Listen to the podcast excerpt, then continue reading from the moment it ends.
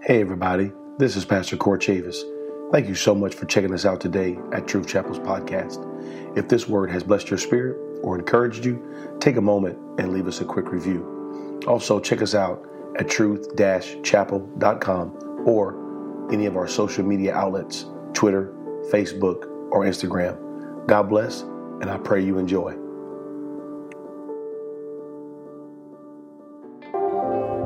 Turn me very quickly. I'm going to read one scripture tonight Luke 8, Luke 8 and 14. Luke 8 and 14. To all of our guests that are here tonight, we're so thankful to have you at Truth Chapel.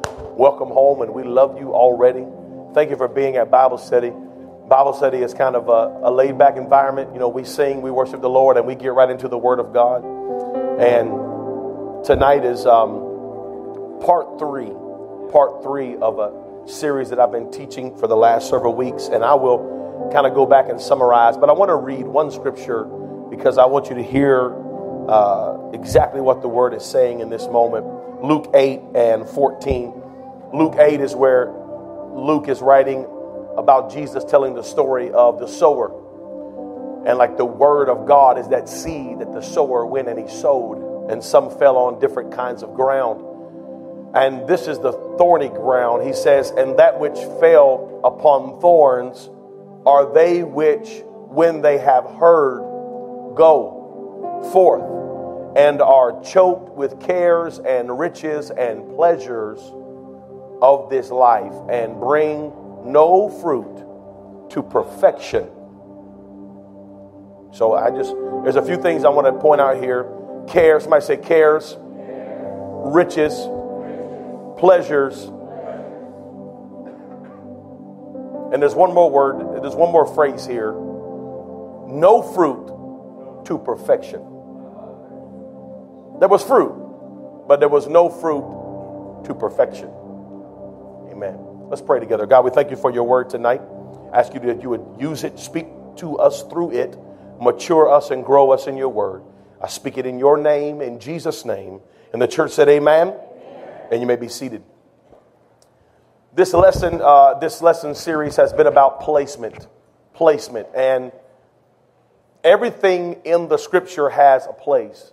I began this series by talking about Genesis and how, in the book of Genesis, when God was creating the world as we know it, everything that He did was very strategic. It was placement. Everything had its place. Everything had its kind everything had its spot. It was, it was strategic. And my point there was that God is a God of placement. Everything is right where it should have been. Only when man fell and sin entered into the picture did things get out of place. Before then, everything was exactly where and how it should have been. But when sin entered the picture, sin caused there to be a displacement in our world. And sin is still causing displacement in our lives today. And I talked about the game of chess, which is one of the first games that I learned how to play. My father is a avid chess player. And so I, I love to play the game of chess. I have not beaten my father very often, and we love to play. But the game of chess is strategic, and every piece on the chessboard has its place, and each piece can do only certain things. Some pieces can move one way, and other pieces can move another way, but everything has its place. And I talked a little bit about that game of chess and how uh, a good player will know four or five moves ahead of time, or they can look and they can see every possible move and make an assessment of what to do on each move if that move is made. And it's all about putting the pieces in the right place. And I talked about giving pieces power that they do not have. We have made pawns into bishops. We have made pawns into queens and kings. We have stuff out of place in our life. We have moved the board around in such a way that we are in control and we do not follow the rules. However, when it comes to God, he said, My word is line upon line and precept upon precept, here a little and there a little. We cannot move the word of God. I made this comment in lesson one that we, we are the pieces on the board, but God is not a piece. God is not something to be moved around left or right. Is not something to be brought in or brought out on a whim or an emotional moment. But God is the board. He does not change. He said, I am the same yesterday, today, and forever. And we cannot change the parameters or borders of who and what God is. We have to play within the system. Now, me and you, we don't like that concept because we are, our culture is live how you want to live, play how you want to play, act how you want to act, be who you want to be. And if it feels good to you, then it must be right in your world. And so when we say borders and parameters and rules and regulations, and, and I don't believe that God is a God of rules and regulations. However, He has some things in His economy that cannot be changed. Sin is going to be sin today and tomorrow and a million years from now. The things that God hated, God hates. And the things that God loved, God loves. The things that God was okay with, He is still okay with. And the things that He was not okay with, He is still not okay with. He didn't change. He didn't have uh, a, a, a, a, meeting. He didn't call a Supreme Court meeting and change some rules. And now God's okay with murder. I know in the in, in on those Ten Commandments, He said, "Thou shalt not kill," and He said it there, but He didn't. He he hasn't somehow, some way over the last 2,000, 3,000, 7,000, 8,000, 6,000 years decide, you know what? I've changed my thought about this. And now it's okay. He is never changing, He is always the same. It is us. We are the ones that have changed. We are the ones that have given pawns the abilities of queens. We have taken rooks and we have given them the abilities of bishops. We have taken pieces on the board that are only allowed to move in a certain way, and we have moved them incorrectly. And we, not God, we are out of sync. We are out of place. And when you have things out of place, you have no balance. And I hear people all the time say, I am having a hard time balancing this and I'm balancing that and I'm, I wear many hats and, and, and, and I'm, a, I'm a father and I'm a teacher and I'm a brother and I, and, and, and I run a company and I do this and, and we have all these different responsibilities and we're trying to balance all of that. However, God is not an item that we can balance. God is not an apple in the juggling act. God is not a plate where, you know, you ever seen the guy balancing all the plates? He's got, you know, plates on his feet and his nose and he's balancing. God is not one of those plates to be balanced. God is what balances us. God is at the center of everything. And the problem is, we got God over here to the corner, so everything else is off. Placement. And then last week, I began um, the, the series of talking about different ways, different systems that we put into our life different abilities. Brother Gary, will you put that first one up there for me again? I want to bring these points out. The first one was acquisition. We put things in the place of getting. How does it benefit me? What can I get out of this? Success and love and relationship and, and finances and everything that we can imagine in our life that has a place. Where is that place? Where have we put those things? We have put things into a place of acquisition. What, how does this benefit me? And uh, the, the, the place of acquisition, there are things in our life that we need to have in this place. But everything doesn't go here. If I'm trading, if I am trading my, my skills and my abilities and I, I'm trading my, my talents for money, I understand that that is in a place of acquisition. I, my talents and my skills, and I'm, I'm doing this so I can make money to feed my family, pay, pay my bills. That, that is a place of acquisition. However, we cannot put other things in the place of acquisition. You cannot put your marriage in the place of acquisition. What do I get out of this? Or you will have a very selfish marriage. Now, I don't want you to raise your hand, but there's some folks in this here. Don't, don't raise your hand, but how many of you have been in relationships before where the person, you knew the person that you were in a relationship with, they had you in the place of acquisition? And all they wanted was what they could get out of you.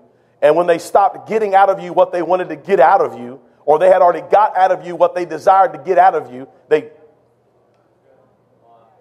no longer had the love for you that they had before because you were in a place of acquisition.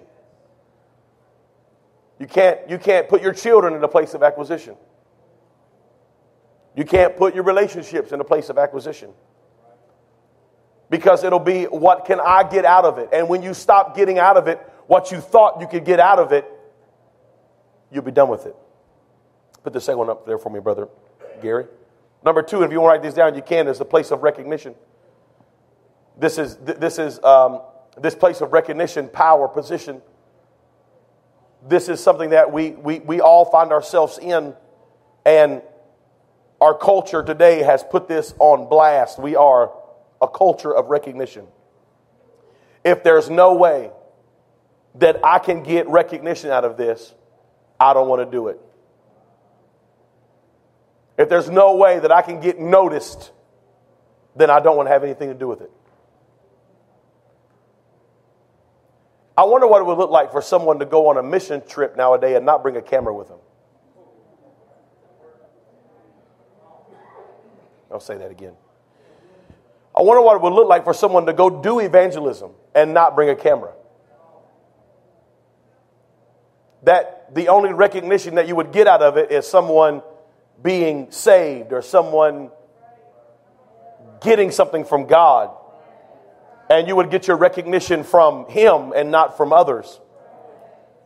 And I know, you know, I'm, I, you know, I'm saying that, and that's easier said than done. Don't, I'm not trying to shock jockey tonight. I'm not trying to. What I'm trying to get you to do is, I'm not, I'm, I'm not here to fix you. I'm just here to make you think differently. Okay? I just want you to think about things differently. That, that, that's it. I, I'm not, I'm not here to try to make myself look like anything or, or say things and put myself in a position because most of the stuff that I talk about from this pulpit, transparently, I deal with myself. So I'm never in a place of, oh, look at me, I'm so good, good, good, and you're so bad, bad, bad. Don't, don't take the pastor that way tonight, or don't ever take me that way because I'm a human too, and I deal with these same concepts. And usually, when I'm teaching something that's good to you, it's because God's already rebuked me about it. And, and I've already had to go, Lord, you're right, and I'm an idiot. And I, I really feel like other people would benefit from this, you know? And so if I'm bringing it to you, it's probably because I've already fought the battle and I'm understanding that I know about the place of recognition. And sometimes I catch myself being like, you know what? Why am I doing this? One, one of the greatest ways to take things out of recognition, one of the greatest ways to take systems out of recognition in your life is to go back and check your motives. Just check, you know, why am I doing this? You know, why, why you know, and why, why am I not okay with this and I'm okay with that?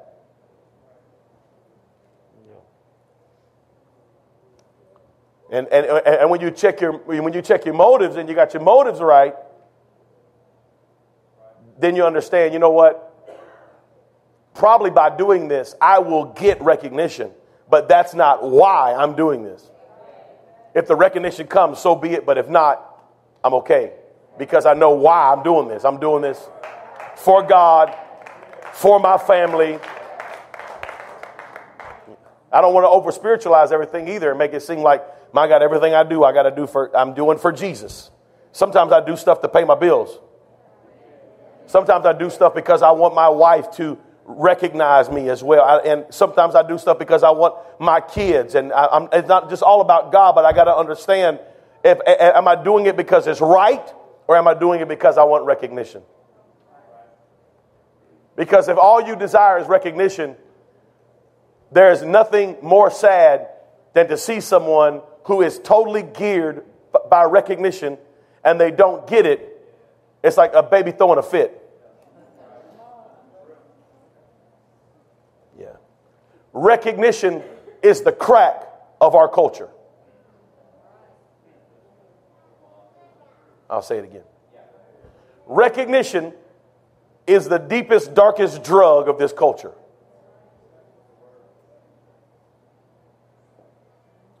Why do you think Instagram, Facebook, and YouTube are multi trillion dollar businesses? Because we desire recognition. I want you to know what I ate today, so I'll take a picture of all of it. And I'm excited. And I check my likes. Man, I didn't get a lot of likes. Let me try. Let me try another one. Oh, only 150 likes. You know what? Maybe I need to download that new filter.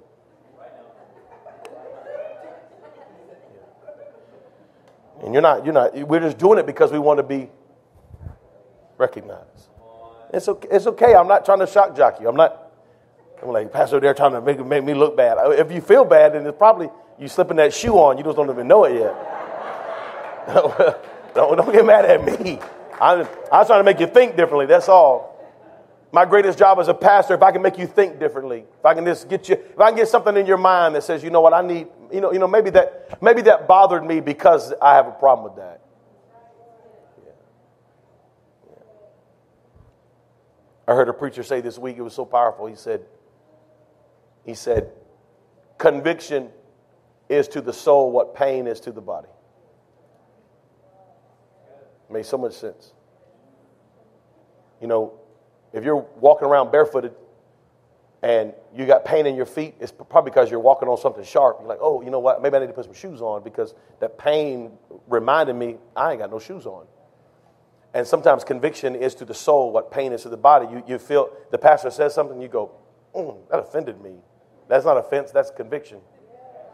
That's just your soul letting you know, you know what? Maybe I, maybe I do have a problem in that area. So that's a summary of the last two. Let me finish this tonight with these. The third one I want to talk about is sensationalism or sensation.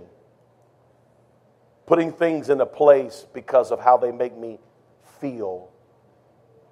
Feelings, emotion. Let me talk about the two greatest or the two most detrimental sensations that we can have. The first most detrimental sensation you can have is comfort. We put things in our life and we put things in a place of sensation because they make us comfortable. And if I become uncomfortable, I don't want nothing to do with it. Comfort. Comfort. Comfort to the soul Comfort to the soul is like cancer to the body. Comfort. Let me tell you why God came. He came to make you uncomfortable. He said, when you receive power, it's going to give you power to what? To go. Go where? To Judea to Samaria, to the uttermost parts of the earth. It's going to make you go. It's going to make you go where you do not want to go. Matter of fact, eight years after I die, you idiots will still be here in Jerusalem, fighting amongst yourself. And so I will cause great, great distress to come upon the church, to push you out of your comfort. Let me say this to you. If you are uncomfortable right now, you're probably doing something right. And if you are just super, super comfortable, like, oh, I love this, then you're probably not really where God wants you to be. Because God is not a God of comfort.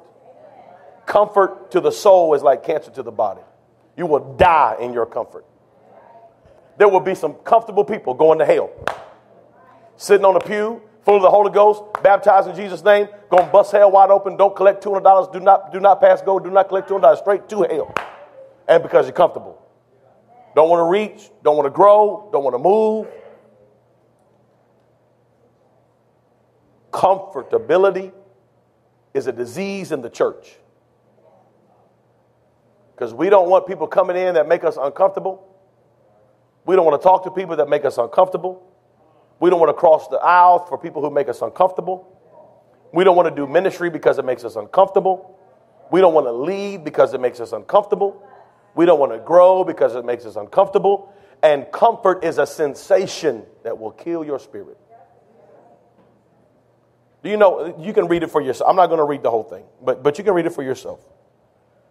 In Acts chapter 9, there was a man named Ananias. Ananias was a disciple. God speaks to Ananias. He said, Ananias, I want you to go down to the street called Straight. There you're going to meet a man named Saul. And I want you to, I want you to take Saul and I want you to pray for Saul. Ananias says, God, nay, nay. Do, do, do you know? Do you know Saul? Because I know Saul been killing us by the hundreds and imprisoning your people. Ananias says, Nevertheless, I'll go. I don't want to go.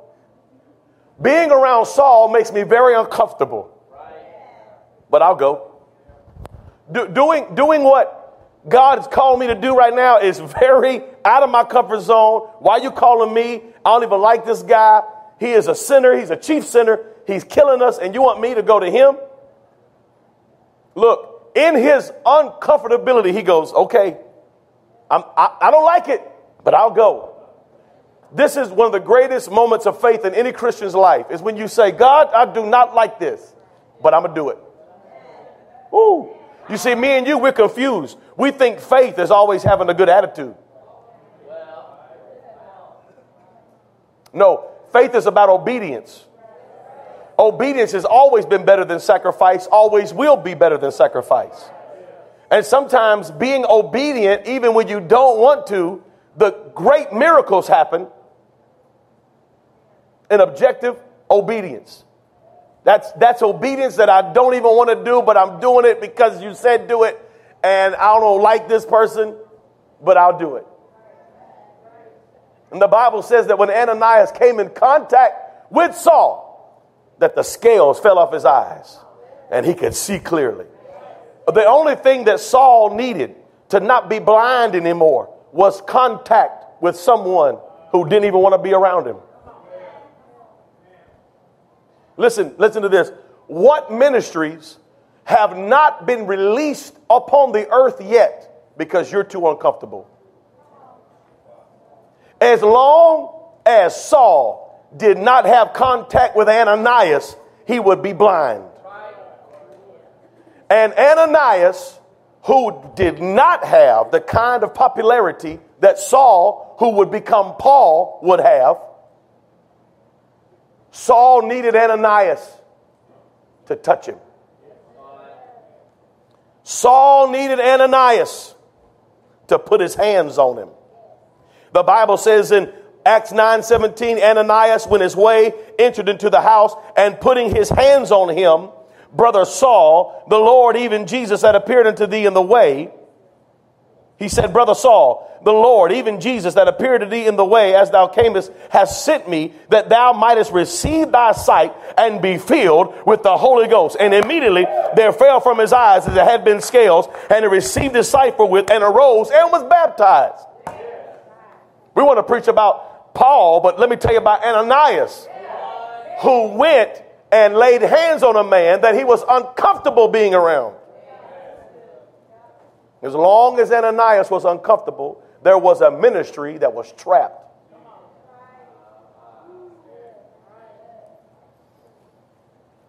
There's some folks sitting in this room right now. I have made you uncomfortable over the last seven years of your life, or four years, or five, how long you've been here. I have made you so uncomfortable with the things that I say. I've made you uncomfortable with the concepts that I preach. I've made you uncomfortable, but it is the will of God for you to be uncomfortable because there are anointings and giftings and power in you that I see that you cannot release until you are comfortable being uncomfortable. Somebody say sensation. The sensation of comfort. will kill you. The second sensation that is detrimental to the Christian today is pleasure. Luke 8 14. Luke 8 14. My reading tonight, he said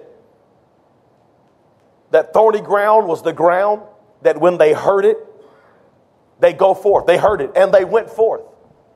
They heard the word and they went forth. They heard it and it inspired them. They heard it and they got it. They heard it and they had it. They heard it and they went. And they were choked out with cares, riches, and pleasures of this life.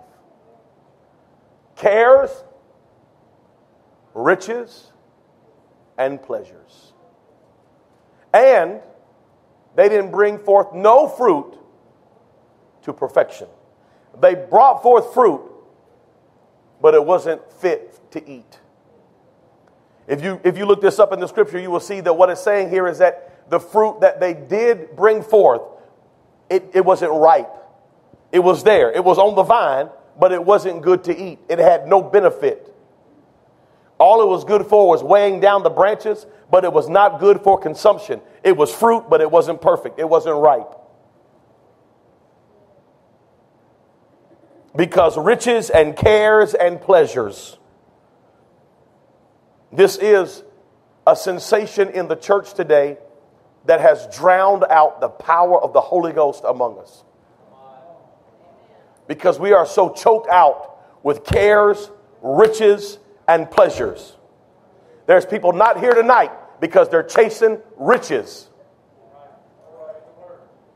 And they want riches so they can have pleasures.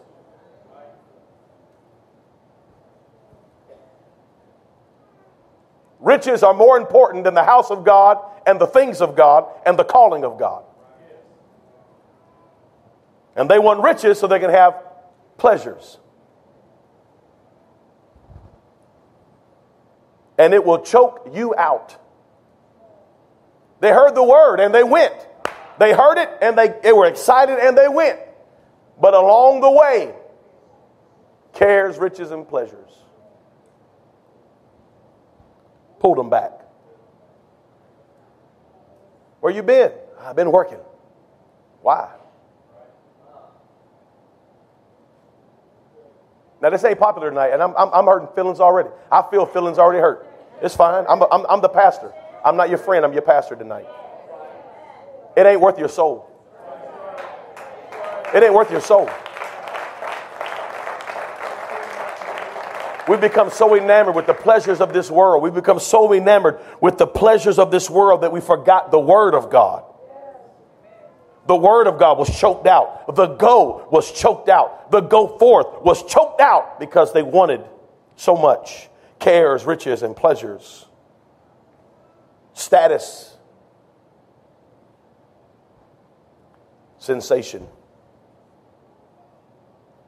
Sensation. He said in Luke and in Matthew, I don't have time to read it, but read it in Luke 12 and Matthew 6.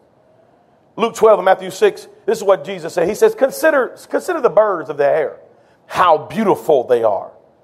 He said, and, and, and, and consider the flowers of the field, how arrayed they are. He said, they don't, they don't even consider. They don't even consider it, but they are as beautiful as Solomon in all of his glory. He said, don't, don't, don't think about what you're going to eat. Don't think about what you're going to wear. Don't think about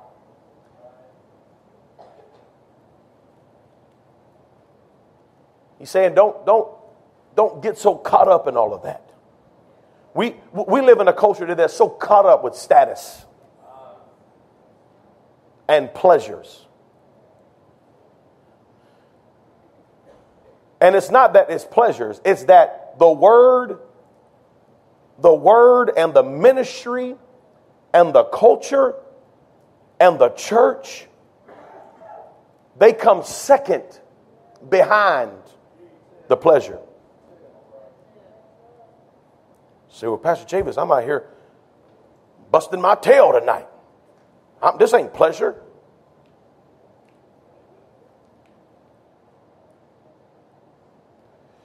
Why?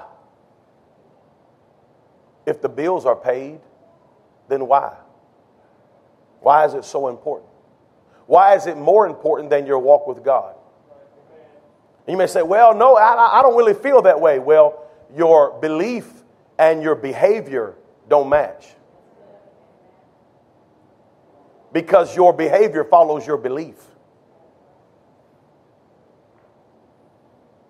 Cares, riches, and pleasure, sensation. How I feel. Uh, it makes me feel good. Makes me feel good. I like it. I like it too. I like it too.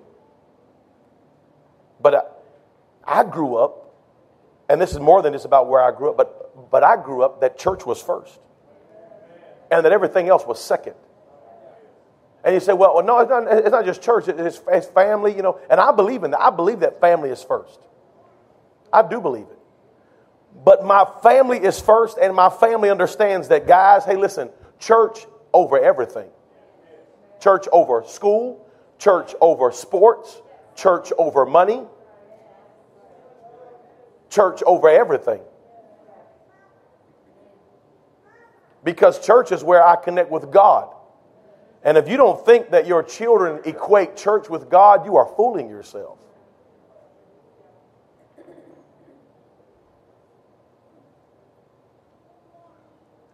And we have dead children because we got dead parents who are connected to what they feel and how it makes me feel, and they're not paying attention to what is important.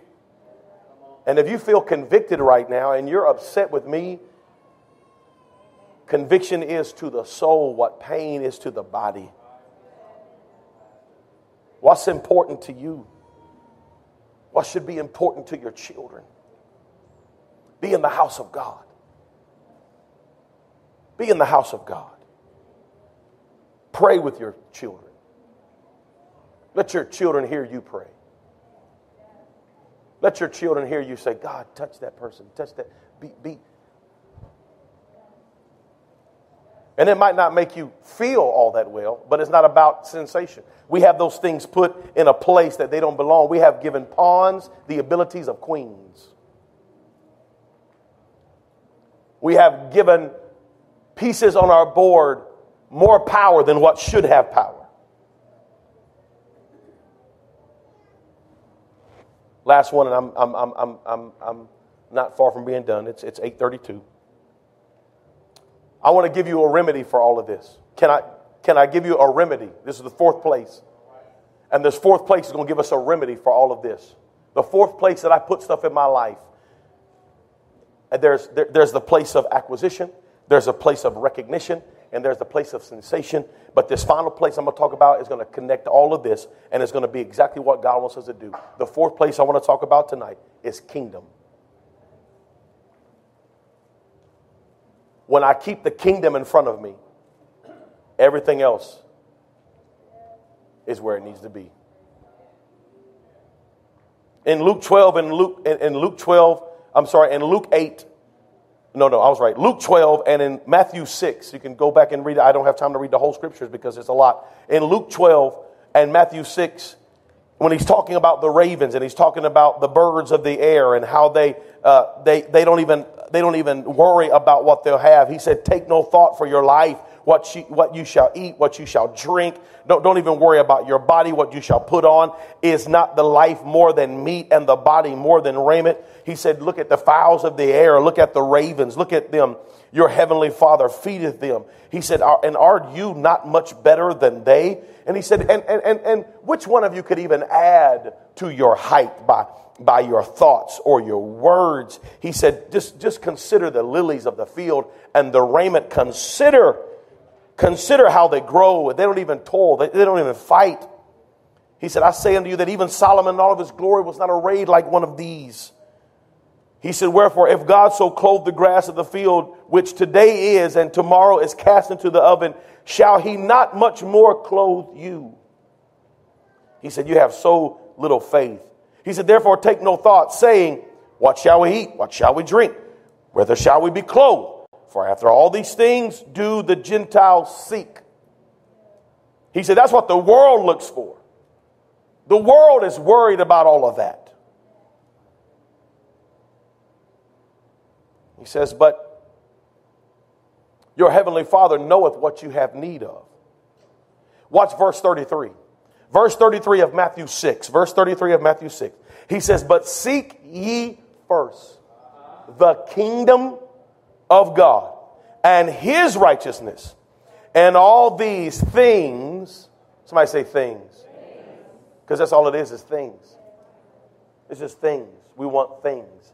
He said, but if we'll put the, if we'll put it in the place of kingdom, if we'll put our mind, our thoughts, our energy, our power in the place of kingdom, all the things shall be added unto you. The only way to get everything you want is to be kingdom minded. Let me say it again. The only way to get everything that you want is to keep the kingdom first. When I put it in the place of kingdom, when I place my value on the kingdom. He said in verse 33, in, in, in, Matthew 6 and 33, he said, Seek the kingdom first, and God will give all these things. But in Luke 12 and 33, he said, Sell that ye have, give alms, provide yourselves bags which wax not old, a treasure in the heavens that faileth not, where no thief approacheth, nor moth corrupteth. Watch 34. For where your treasure is, there your heart will be also.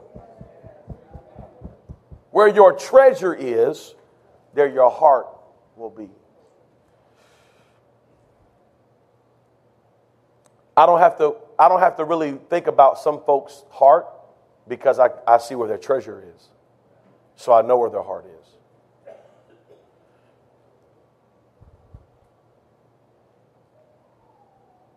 This is not a message of condemnation, this is a message of conviction for myself as well because even I have to check my if some if I can't figure out where my heart is, all I got to do is look at my treasure. If I really can't find out where my what my heart's feeling, all I got to do is look at my treasure. What do I treasure? What do we treasure most? Time, money, energy. Those are my treasures. My children, my family. Those are my treasures. If I can just find out where my treasures are, then I know where my heart is and we keep everything else in front of us except the kingdom. We, if, if I will place my marriage in the place of kingdom, then my, everything that my marriage needs will be added. If I will place my, my success and my money and my finances and my job and my career, if I will place it in the place of kingdom, this is for the kingdom, then all the other stuff that I want will be added to me if I can put my relationships in the place, how does this relationship affect the kingdom? We don't think kingdom because we are selfish. And you cannot be kingdom minded and selfish at the same time. When I think of the kingdom, how will this affect the kingdom? How will this affect my relationship with God? How will this affect my anointing? How will this affect my ministry? How will this affect my church? When I think about the kingdom and I keep the kingdom first, everything that I want and need will be added to me. We are so busy working and trying to get to some status and ability and power and position or whatever it may be. And we are so off course because we haven't placed value on the kingdom. We place value on people. We place value on churches. You've placed value on me that you shouldn't place on me. Some of you are you have pastor religion and you love me more than you love the kingdom. If I fail tomorrow, you would be doomed because your heart is set on me and not on the kingdom. And that's not why I'm here. If that's why I'm here, then I would not even have made that statement that I just made. But your heart can't be set on me. Your heart, if your kingdom is set, if your heart is set on the kingdom, I can come and go. But you're going to be here doing what you need to do, operating in the gift you need to operate in, operating in the anointing that you need to work in. If your, if your whole life is based around a person, when that person leaves, everything's gone. People say stuff like, I lost everything. No, you didn't. You lost one thing. It may be important to you, but it's really only one thing. And you have so much more out here that adds value to you. But we put it in the place of sensation and acquisition and recognition, and it's not kingdom based. You see, when I put stuff in king, when I when I when I put my focus in the kingdom, stuff can go and come, and I'm okay. Will it hurt? Absolutely. Will it will it will it will it make me feel a certain way? Absolutely. Am I just above it and beyond it? I'm just a, a, a robot now and I don't feel? Uh, absolutely not. But I do not lose stride because I fall by the wayside because I'm focused on the kingdom and not me. I'm focused on the kingdom and not how I feel. I'm focused on the kingdom and not what I can get out of it. I'm focused on the kingdom and not who recognizes me. I'm focused on the kingdom. And when I put things in my life in the place of kingdom, how does this affect the kingdom? Well, this is nice and pretty. I really like this. My ooh, ooh, this is nice. And you know, but uh, let me let me judge it by the place of kingdom. Ooh, that does not fit there. I like it. It's nice. Makes me feel all tingly inside. But when I put it in the place of kingdom, I realize I don't need that. No.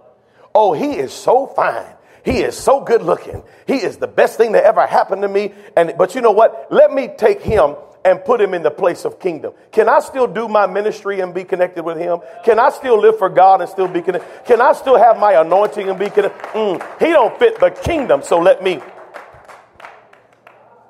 Oh, this job is so nice. I, Pastor, it's so much money. I can't even tell you. I'm going to have some new shoes by the end of the week. It's so good. I, I like the people that work there. Oh, I got so, I couldn't even cash the check. The bank wouldn't even take it. Said, we don't take checks that big. It's so good. I love it. But you know what? Before I put all my eggs in this basket. Let me put it in the place of kingdom. Mm, you know what? It's going to make me miss all kind of church. I'm not going to be able to be there for that. And you know what? It's going to take me away from my family. You know, it, you know what? I, I love it, but you know, it can't be. Oh, is anybody seeing what I'm preaching about tonight? Anybody getting what I'm talking right now? Anybody getting, oh, you know, this, this opportunity, Pastor Chavis, this opportunity is unbelievable. You're not going to believe this opportunity. It's the most unbelievable I've ever received in my life. It's unbelievable. And it's just great, fantastic. You, you wouldn't even believe it. It's, it's too much to even tell you about tonight. And it's so good. But when I put it in the place of kingdom and I realize, oh, man, it's going to, I don't think I can follow the call and do that opportunity.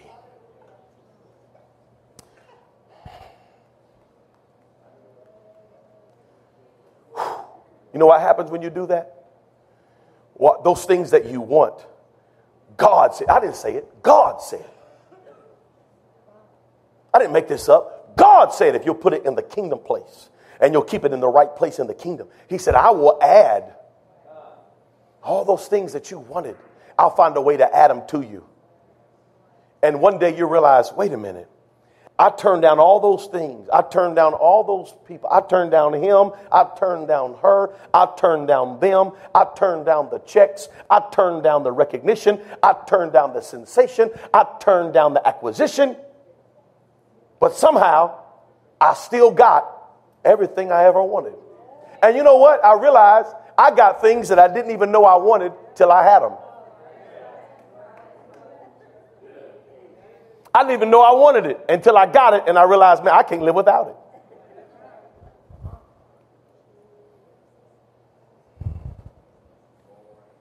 Hallelujah.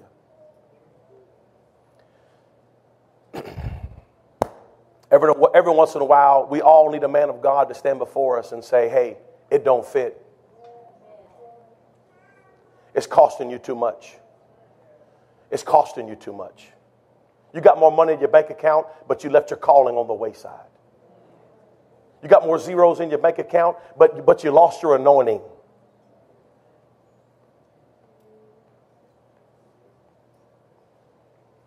You got, you got better status, but you lost your prayer life. You know what? You may feel great, you may feel fantastic, but what you can't see that the man of God can see is that you walked away from your first love. And you are neither hot or cold. And because you are lukewarm, God vomits you out of his mouth. Because you can't be nailed down to nothing.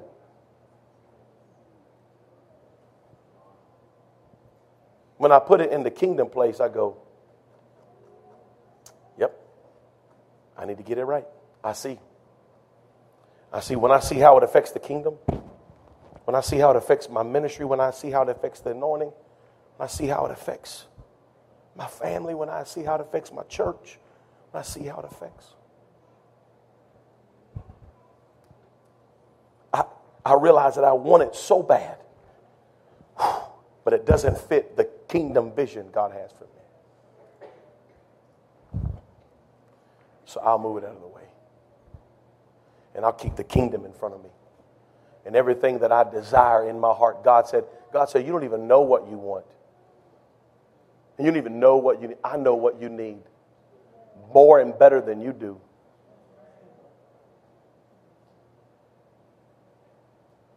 And you wake up one morning and have everything that you didn't even know that you really wanted, but you have it.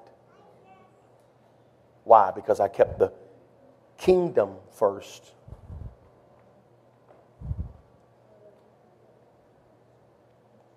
Kingdom first. Kingdom first made my father turn down a position as an engineer at the Rose Group of Fayetteville, North Carolina, $50,000 signing bonus, and a house. He turned it down for 30 people in a raggedy church in Spring Lake. He turned it down. He said, No. He said, Because I know that if I take this job as an engineer with this firm, I, I won't have time to build this church. That was his kingdom mindedness. And you know what happened in his kingdom mindedness? We lived in the backside of a thrift shop, which is a barber shop now. We didn't live, we had a space the, our whole house was the size of that baptismal room. Under our kitchen table was a hole in the floor. I remember nights for dinner, we would have bread and peanut butter with maple syrup in it. My mom would just mix it up. That would be dinner. For fun, me and my oldest brother and my dad would turn the oven light on in the kitchen. My dad would leave crumbs of bread out. We would lay in, we would, in the kitchen, we would lay in the living room with our BB guns up on pillows and we would shoot the rats when they came out for fun. True story. I stood in the welfare line with my mother and got cheese that was hard as a rock and peanut butter that you could mortar bricks with. And they would still be there today. The Leaning Tower of Pisa is held up with that peanut butter. Because my dad said it don't fit the kingdom vision that I have. In the early 80s, 80, in the early 80s, $50,000 signing bonus and then 50 grand a year in the early 80s. Maybe I take that today. In the early 80s, though, he turned it down because it didn't fit the kingdom vision that he had. But all three of his boys are doing ministry right now. He, he, he's not worried about where they are. All three of them right now are doing ministry. He has an amazing house. An amazing house. He owns about 17 or 18 acres of land. And, and, and right now, with the way that Spring Lake is growing, he's about to, he's probably going to sell that land in the next 10 years and not have to work another day of his life he is in prime location. He has an amazing church of over 250 people.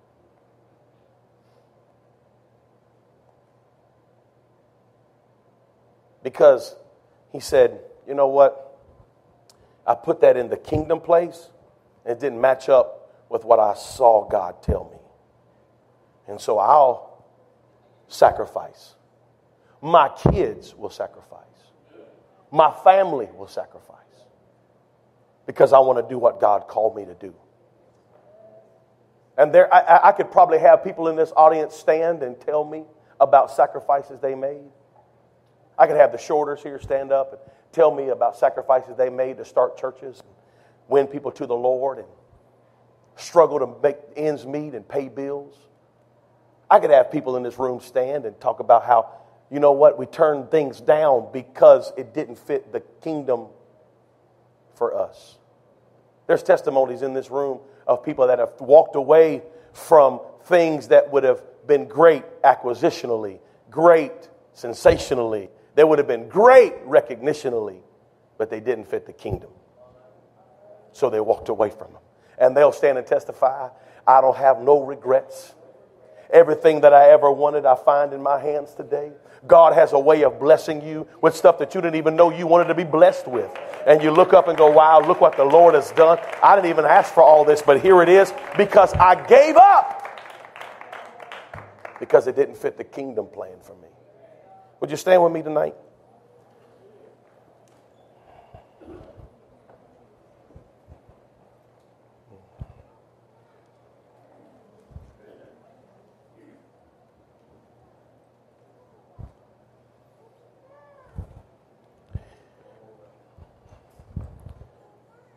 Nights, nights like this will be the nights that I stay up at night, hoping I didn't hurt nobody's feelings. I can't apologize for the word. I apologize for any attitude that I have, but I can't apologize for the word of God. And I can't apologize for what the Lord's been dealing with me about. There's a call back to kingdom. There's a call back to sacrifice. There's a call back to obedience.